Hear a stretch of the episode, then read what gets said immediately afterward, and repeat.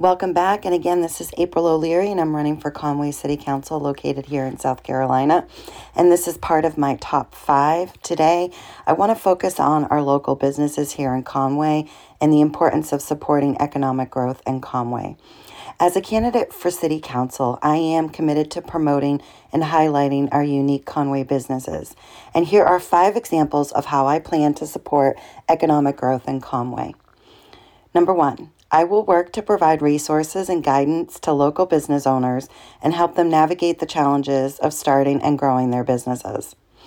Number two, I will advocate for tax incentives and grants that encourage businesses to invest in Conway. By providing t- financial support to local businesses, we can attract new businesses to Conway and help existing businesses span- expand, and also obviously support the work of the Conway Chamber of Commerce. Number three, I will work with local leaders to continue to create a vibrant downtown area. This is one that I'm incredibly passionate about, specifically when it comes to nature based tourism.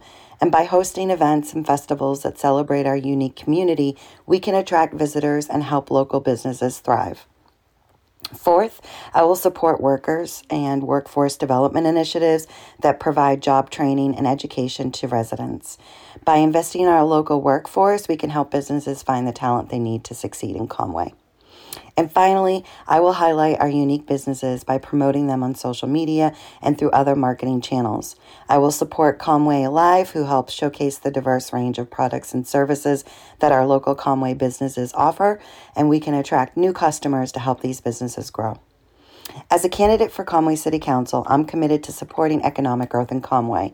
And by working with local leaders and advocating for policies that promote business development, we can create a thriving future and community that supports our residents and local businesses. Thanks for listening, and I hope I've inspired you to support local businesses in Conway as we work towards a brighter future for our community. Don't forget to vote for me on June 13th, and thanks again for tuning in.